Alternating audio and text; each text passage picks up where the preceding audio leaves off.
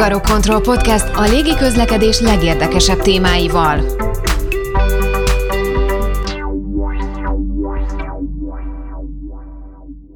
2020 márciusában, szinte napra pontosan egy évvel ezelőtt jelentősen megváltoztak a mindennapjaink. A koronavírus elleni védekezés érdekében szerte a világon komoly korlátozásokat vezettek be. A kormányok a határok lezárásával próbálták elejét venni a járvány terjedésének. Ennek következtében a légiforgalom drámai mértékben visszaesett. A pandémia egyik legnagyobb vesztese a légi közlekedés. A híradásokban gyakran hallani a légitársaságok nehézségeiről, ám a légiforgalmi szolgálatok problémái ezekben a tudósításokban a háttérbe szorulnak. Adásunkban arról beszélgetünk, hogy milyen eszközökkel kezeli a krízist a Hungarokontroll, a Eurocontrol és az Európai Bizottság. Mikor indulhat el a kilábalás, és milyen további kihívásokkal szembesülhetnek a légiforgalmi szolgáltatók. Ez a Hungarokontroll podcast a szerkesztő Barlok Károly nevében is köszönti a hallgatókat a műsorvezető Bárány Ákos. Vendégünk Szepesi Kornél vezérigazgató, akivel a Magyar Légiforgalmi Szolgálat válságkezelési intézkedéseiről és stratégiájáról beszélgetünk. Köszönjük, hogy elfogadtad a meghívást. Köszönöm szépen a meghívást és a lehetőséget. 2020-ig a kapacitás és az irányítók túlterheltsége volt a légiforgalmi szolgálatok számára az egyik legnagyobb kihívás, és ez jelentette a legnagyobb feladatot. Tavaly márciusban nagyot fordult velünk a világ, és szinte egyik napról a másikra soha nem látott mértékben csökkent a légiforgalom.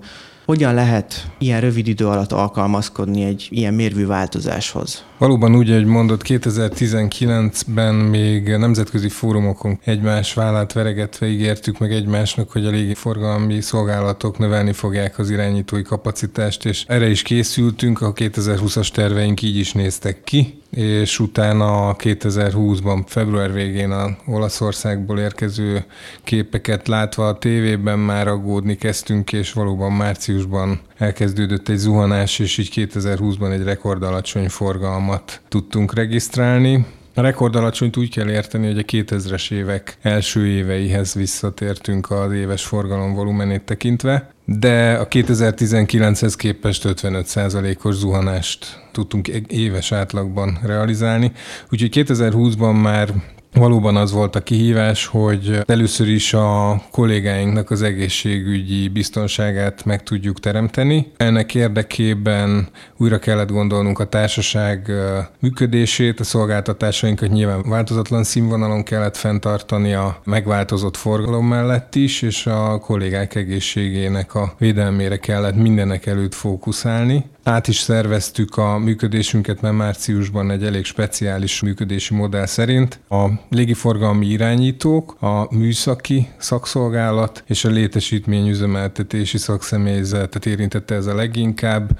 Egy speciális erre az alkalomra kitalált nemzetközi benchmarkokkal alátámasztott modellt állítottunk fel, amely egyértelműen az egészség megőrzésére fókuszált amellett, hogy a működési színvonal, a szolgáltatási színvonal fennmaradjon, és hát párhuzamosan természetesen a többi kollégára is gondolva home office-t is bevezettünk, amely addig nem volt igazán a társaság működésének a része. Emellett szinte azonnal nyilván észre kellett vennünk, hogy eh, ha nincs forgalom, el fognak maradni a pénzügyi bevételeink, és gyakorlatilag márciustól egy meglehetősen szoros likviditásmenedzsmentre kellett átállni, látnunk kellett hétről hétre, hogy mit fizettünk ki, mit tervezünk kifizetni, és átgondoltuk azt is, hogy mik azok a költségek, amiket nem akarunk majd terveinkkel szemben felhasználni a 2020-as évben. A stratégiánkban mindig is az volt a célkitűzés, hogy a Hungara Control a neki jutott az ország fölött lévő légtérhez képest egy jóval erősebb szolgáltató legyen az európai, ha szabad ezt mondani, versenyben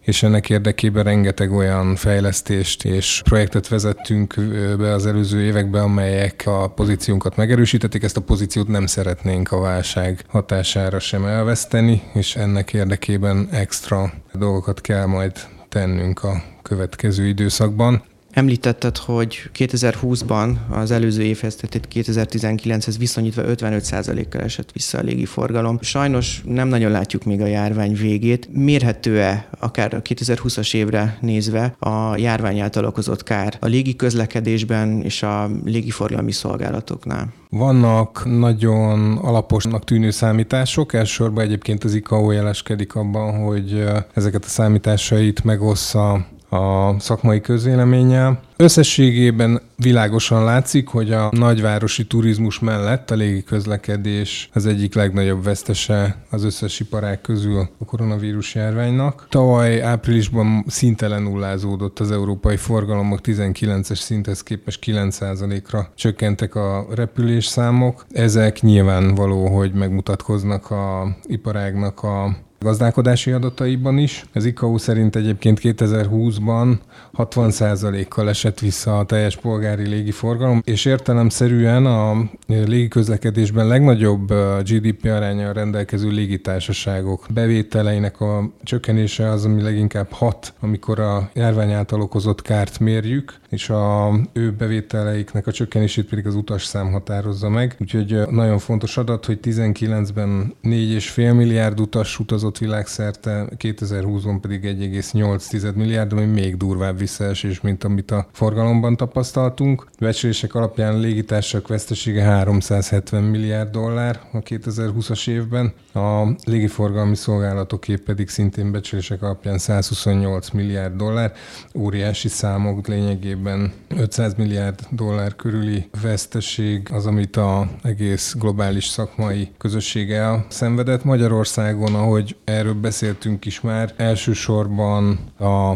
repülőtéri forgalom az, ami csökkent, és így a terminál forgalmunkban volt jelentősebb visszaesés, kisebb mértékben pedig a kisgépes forgalomban, amit szintén a kollégák felügyelnek. Összességében viszont elmondható, hogy a tavaly előtti 2019-es 1 milliót is meghaladó járathoz képest a 2020-as évben 500 ezret sem érte el a kollégák által kezelt forgalom volumene, úgyhogy ez egy új helyzet pénzügyileg is, nekünk is, mint hogy az egész szakmai közösségnek, illetve hát értemszerűen szakmailag is nagy kihívás az irányítóknak, hogy ezt a jóval kisebb forgalmat is ugyanolyan felkészülten tudják kezelni, hiszen a repülésbiztonság fenntartása az alapvető funkciónk. A híradások gyakorlatilag, hogyha légiközlekedésről van szó, akkor kizárólag, vagy nagy részt a légitársaságok kárát, néha repülőterek kárait említik. Az európai jogalkotók, illetve a Eurocontrol, akik az európai áramlás szervezésért felelősek, milyen megoldásokat kínáltak a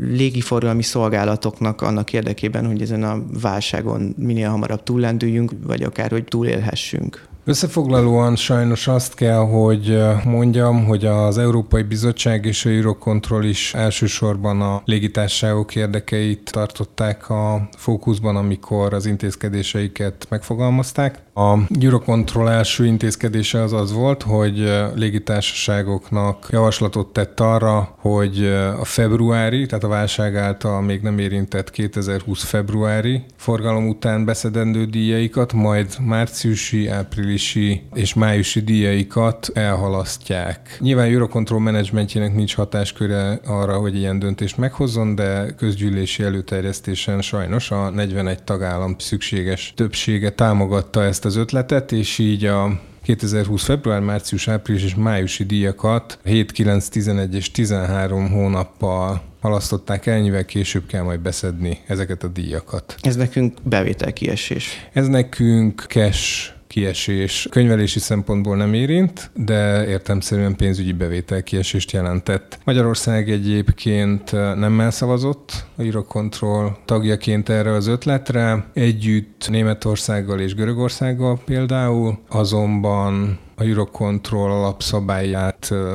rugalmasan értelmezve Eurocontrol Management úgy ítélte meg, hogy ez az egyhangúságot ítélő szavazás, ez öt nem szavazattal még azért elfogadható, és így bevezették ezt az intézkedést, és később jutunk a bevételeinkhez. Az Európai Bizottság márciusban kezdett el foglalkozni érdemben. A, alapvetően az 1944. december 7-én aláírt Chicagói Egyezményben foglalt jogunkat a gyakorlatba ültető Európai Uniós reguláció átalakításával, az Európai Uniós reguláció arról szól, hogy teljesítményterveket kell készítenünk, és öt évre előre tervezzük meg a kiadásainkat és a forgalmunkat is, amely a Chicagói Egyezmény szellemiségébe biztosítja azt, hogy a valós kiadásainkat azt a kiadást követő második naptári évben meg tudjuk térítetni a légi közlekedés résztvevőivel, légtérhasználókkal. Ezt a alapelvet challenge a Európai Bizottság, és végül is egy fél évig tartó hosszú folyamat eredményeként októberben fogadtak el egy olyan új regulációt, amely tulajdonképpen megrengeti a chicagói alapelvet, mint bázist, és ezért a meghozott új jogszabály nem biztosítja teljesen egyértelműen azt, hogy a minket illető teljesen megérdemelt és megszolgált bevételeket be tudjuk szedni. Ez a Hungarokontroll Podcast a légiközlekedés legérdekesebb témáival. Az Európai Bizottság az úgynevezett válságkezelésével összhangban elkezdte a légiközlekedés jogszabályi keretrendszerét átírni. Időszerű volt ennek a folyamatnak az elindítása? Nagyon izgalmas a kérdés, és érdemes két részre választani. Semmilyen módon nem érzem feljogosítva magamat, se formálisan, se tartalmilag, hogy vitassam azt, hogy a Green Deal-re az európai közösségnek szüksége van. Az új Európai Bizottság új elnöke kimondta, hogy ebbe az irányba akarja vinni az európai mindennapjainkat, hogy zöldebbé váljunk, és azt gondolom, hogy európai polgárként akkor ezt kell szolgálnunk. Ugyanakkor az Európai Bizottság közlekedési főigazgatósága meglehetősen sajátosan értelmezi a Európai Bizottság által kimondott Green Deal-hez való hozzájárulást. Ez az értelmezés ez egész kismértékben vág össze a Hungarok Kontroll saját értelmezésével, és már 2019-ben lehetett azt hallani a közlekedési főigazgatóság főigazgatójának megnyilvánulásaiból, hogy Green Deal-t úgy értelmezi, hogy a léginavigációs szolgáltatók nem okoznak késéseket, ezzel nem hozzák létre azt a helyzetet, hogy a légtérben fölöslegesen várakoznak repülőgépek, és majd, hogyha ez előáll, akkor az emisszió annyival csökken, hogy a légiközlekedés abban a pillanatban hozzá is járult a Green Deal-hez. Ehhez képest 2020. decemberében a Európai Bizottság szakkollégiuma kiadott egy nem egészen ezt az értelmezést alátámasztó gondolatmenetet, amely helyére teszi a közlekedéssel kapcsolatos Green Dealhez kapcsolódó feladatokat is, aminek nyilvánvalóan része az, hogy egyes közlekedési módok közül azokat kell előnyben részesíteni, amelyek leginkább hozzájárulnak a Green Deal céljaihoz. Így például feltételezhető, hogy ha a légiközlekedésnél zöldebb, kevésbé környezetterhelő közlekedési mód létezik egy adott távolságon való közlekedésre, akkor a Green Deal-nek azt a megoldást kell majd később támogatnia. A közlekedési főigazgatóság ezzel szemben azt tűzi zászlajára a mostani helyzetben, hogy a légi közlekedés minél előbb regenerálódjon, lehetőség szerint a 2019-es szintre, és akkor itt érdemes egy pillanatra megállni és végig gondolni, hogy akár saját repüléseink, akár ismerőtségben volt repülések között nem volt-e véletlenül olyan, amire talán semmi szükség nem volt, és amelyet talán meg lehetett volna spórolni, mi azt mondjuk a hungarokontrollnál, hogy ha már beköszöntött ez a nem várt pandémia, és megfizetjük ennek az árát, ami nem kicsi, akkor talán annyit érdemes lenne beleinvestálni a gondolkodásba, hogy most végig gondoljuk, hogy mi az, amit valóban újra kell építeni a légi közlekedésben, mi az, amit át kell adni más közlekedési ágaknak tudatosan, és mi az, amire egyáltalán semmilyen szükség nincs, mik azok az utazástípusok. És egy ilyen gondolkodás tudna ahhoz vezetni, hogy egy valóságos megállapodás jöjjön létre az Európai Unión belül. Mondjuk a kollégiumok és a főigazgatóság vitájában. Utána azt gondolom, hogy a résztvevőknek kutya kötelessége ezek szerint az elvek szerint működni. Hadd reagáljak arra, hogy a SES 2 Plus, amely a közlekedési főigazgatóság projektje, tükrözi -e a Green Deal elvárásait, Biztosan vannak olyan elemei, amelyek tükrözik, zömmel azonban ettől eltérő célok mentén dolgozik a SES 2 Plus, és úgy véljük, hogy ha csak nincs valami hidden agenda, akkor nem látjuk értelmét annak, hogy ebbe a helyzetben a SES 2 plusszal foglalkozzon a közlekedési igazgatóság ahelyett, hogy a Green Deal céljait dolgoznák föl. Sok európai légiforgalmi szolgálattal ellentétben a Hungarokontroll egy stabil pénzügyi helyzetben állt a csatasorba itt a koronavírus járvány kezdetekor. Nyilván mindannyiunkat az érdekel, hogy mikor kezdhetünk el arról beszélni, hogy megkezdődik a kilábalás hogy az európai utasközönség mikor tér vissza, azt nyilvánvaló, hogy a egyes kormányzatoknak a válsághelyzet kezelésére hozott intézkedései befolyásolják a leginkább. Úgy vélem teljes badarság lenne vitatkozni azon, hogy az egyes kormányok miért úgy kezelik a koronavírus járvány egészségügyi részét, ahogy nyilvánvaló, hogy mindenki felelősen és alaposan átgondoltan hozza meg azokat az intézkedéseket, amelyeket legjobbnak lát, Ugyanakkor ezek azok a intézkedések, amelyek meghatározzák azt, hogy hogyan tudunk repülni. Az teljesen világos, hogy a emberek azonnal repülnének, ha, ha lenne erre módjuk már. Bíznak az intézkedésekben, viselnék a maszkot, oltatnák magukat, ha ezek lennének a feltételei, tehát azonnal repülnének, de ennek van egy mesterséges, de jól megalapozott gátja. Magyarul az, hogy a légiközlekedés hogyan fog kilábalni a válságból, talán leginkább annak a függvénye, hogy a egészségügyi válsághelyzet hogyan fog alakulni. Ezt viszont ma szinte senki nem tudja megjósolni. Addig, amíg nem tudunk eleget a vírusról, amíg nem tudunk eleget arról, hogy a vakcinák hogyan fogják megakadályozni a vírus terjedését és a betegséget visszaszorítani, addig nem tudjuk megjósolni, hogy a kormányok hogy fogják feloldani a jól átgondolt korlátozásokat, és így aztán nem tudjuk azt sem megmondani, hogy az emberek milyen módon fognak tudni újra repülni. Ergo nem tudjuk megmondani, hogy a légitársaságok hány gépet fognak csatasorba állítani a leparkol voltak közül, és nem tudjuk megmondani azt, hogy a Hungarokontrollnak és az összes többi légi navigációs szolgálatnak mikor, hány gépet kell majd kiszolgálnia és újra irányítania. A Eurocontrol se tudja ezt, nyilván. Légitársaságok se tudják, tehát a Eurocontrol se tudja. Ezzel együtt, mint mindannyian, a Eurocontrol tavaly novemberben készült szenárióit használjuk jobb ilyen a kilábalásnak a megtervezésére. Ugye ismert, hogy Eurocontrol csinált egy optimista, egy pessimista és egy mondjuk az, hogy base szenáriót jó szokásához híven. A jó hír, hogy a, még a pessimista szenáriót használva is jól látjuk a Hungarocontrol bevételi finanszírozási helyzetét, és erre fel tudunk készülni, volt időnk, tavaly őszóta gőzerővel dolgozunk ezen és kifejezetten világos terveink vannak arra vonatkozóan, hogy hogyan fogjuk a hungarokontroll működőképességét fenntartani. A rossz hír az az, hogy a január és februári forgalom az rosszabbul alakul. És ebben nem az a rossz hír, hogy itt 1-2 százalék eltérés van, hanem az a rossz hír, hogy nem egy emelkedő trendet látunk tavaly november óta, hanem stagnálást látunk körülbelül az év vége óta, ami azt a kérdést veti fel, hogy és ez meddig fog tartani, amelyre valahol ott a válasz, hogy hát amikor majd lehet repülni,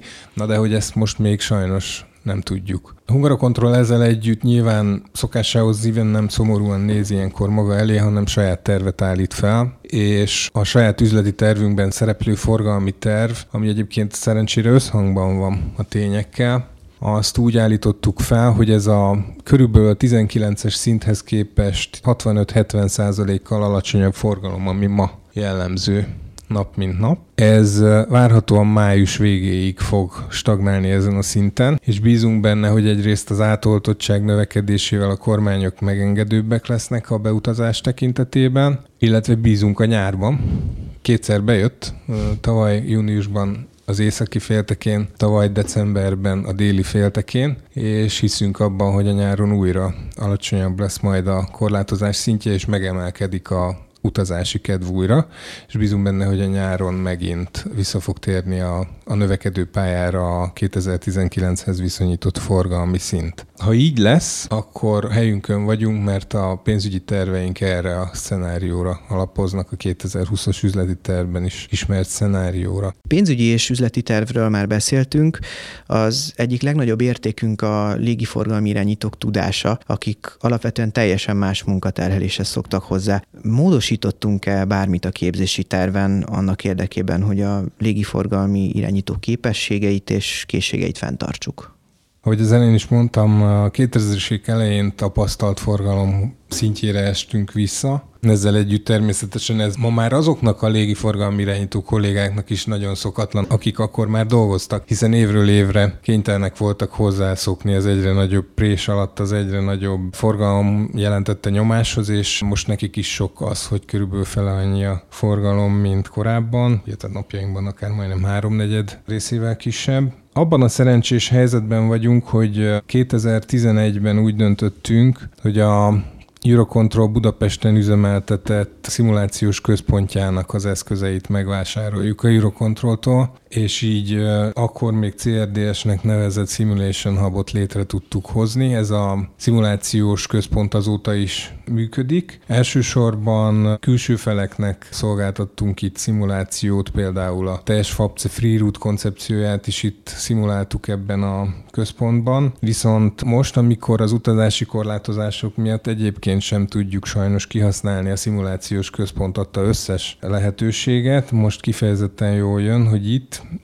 illetve a kényszerhelyzeti szimulációs központunkban is tudjuk megszervezni a légiforgalmi irányítóknak a, a szimulációs gyakorlatait. Ennek van hagyománya, hiszen kényszerhelyzeti szimulációs gyakorlatot minden légiforgalmi irányítónak egyébként is el kell végeznie évről évre, de most ennél többről van szó, most a képesség és készségfenntartó szimulációkat is meg kell szervezni. Self-trainingeket csinálunk, és tornyos és körzeti irányító kollégák együtt tudnak gyakorolni. Ezeket egyébként a közeljövőben, a tavasszal fogjuk majd megkezdeni, és ott lesznek a április-májusban a approach tréningek például. Értékeljük a szimulációk eredményeit is folyamatosan, és akkor annak a tapasztalataiból tudjuk majd azt eldönteni, hogy intenzívebbé kell tenni a szimulációkat, vagy megfelelő az a fajta képességfenntartó szimulációs rendszer, amit kialakítottunk. De ahogy mondtad is, ez rendkívül fontos. A vállalat teljesítménye, az irányítók teljesítménye, így aztán ebben semmit nem kockáztathatunk, és szerencsére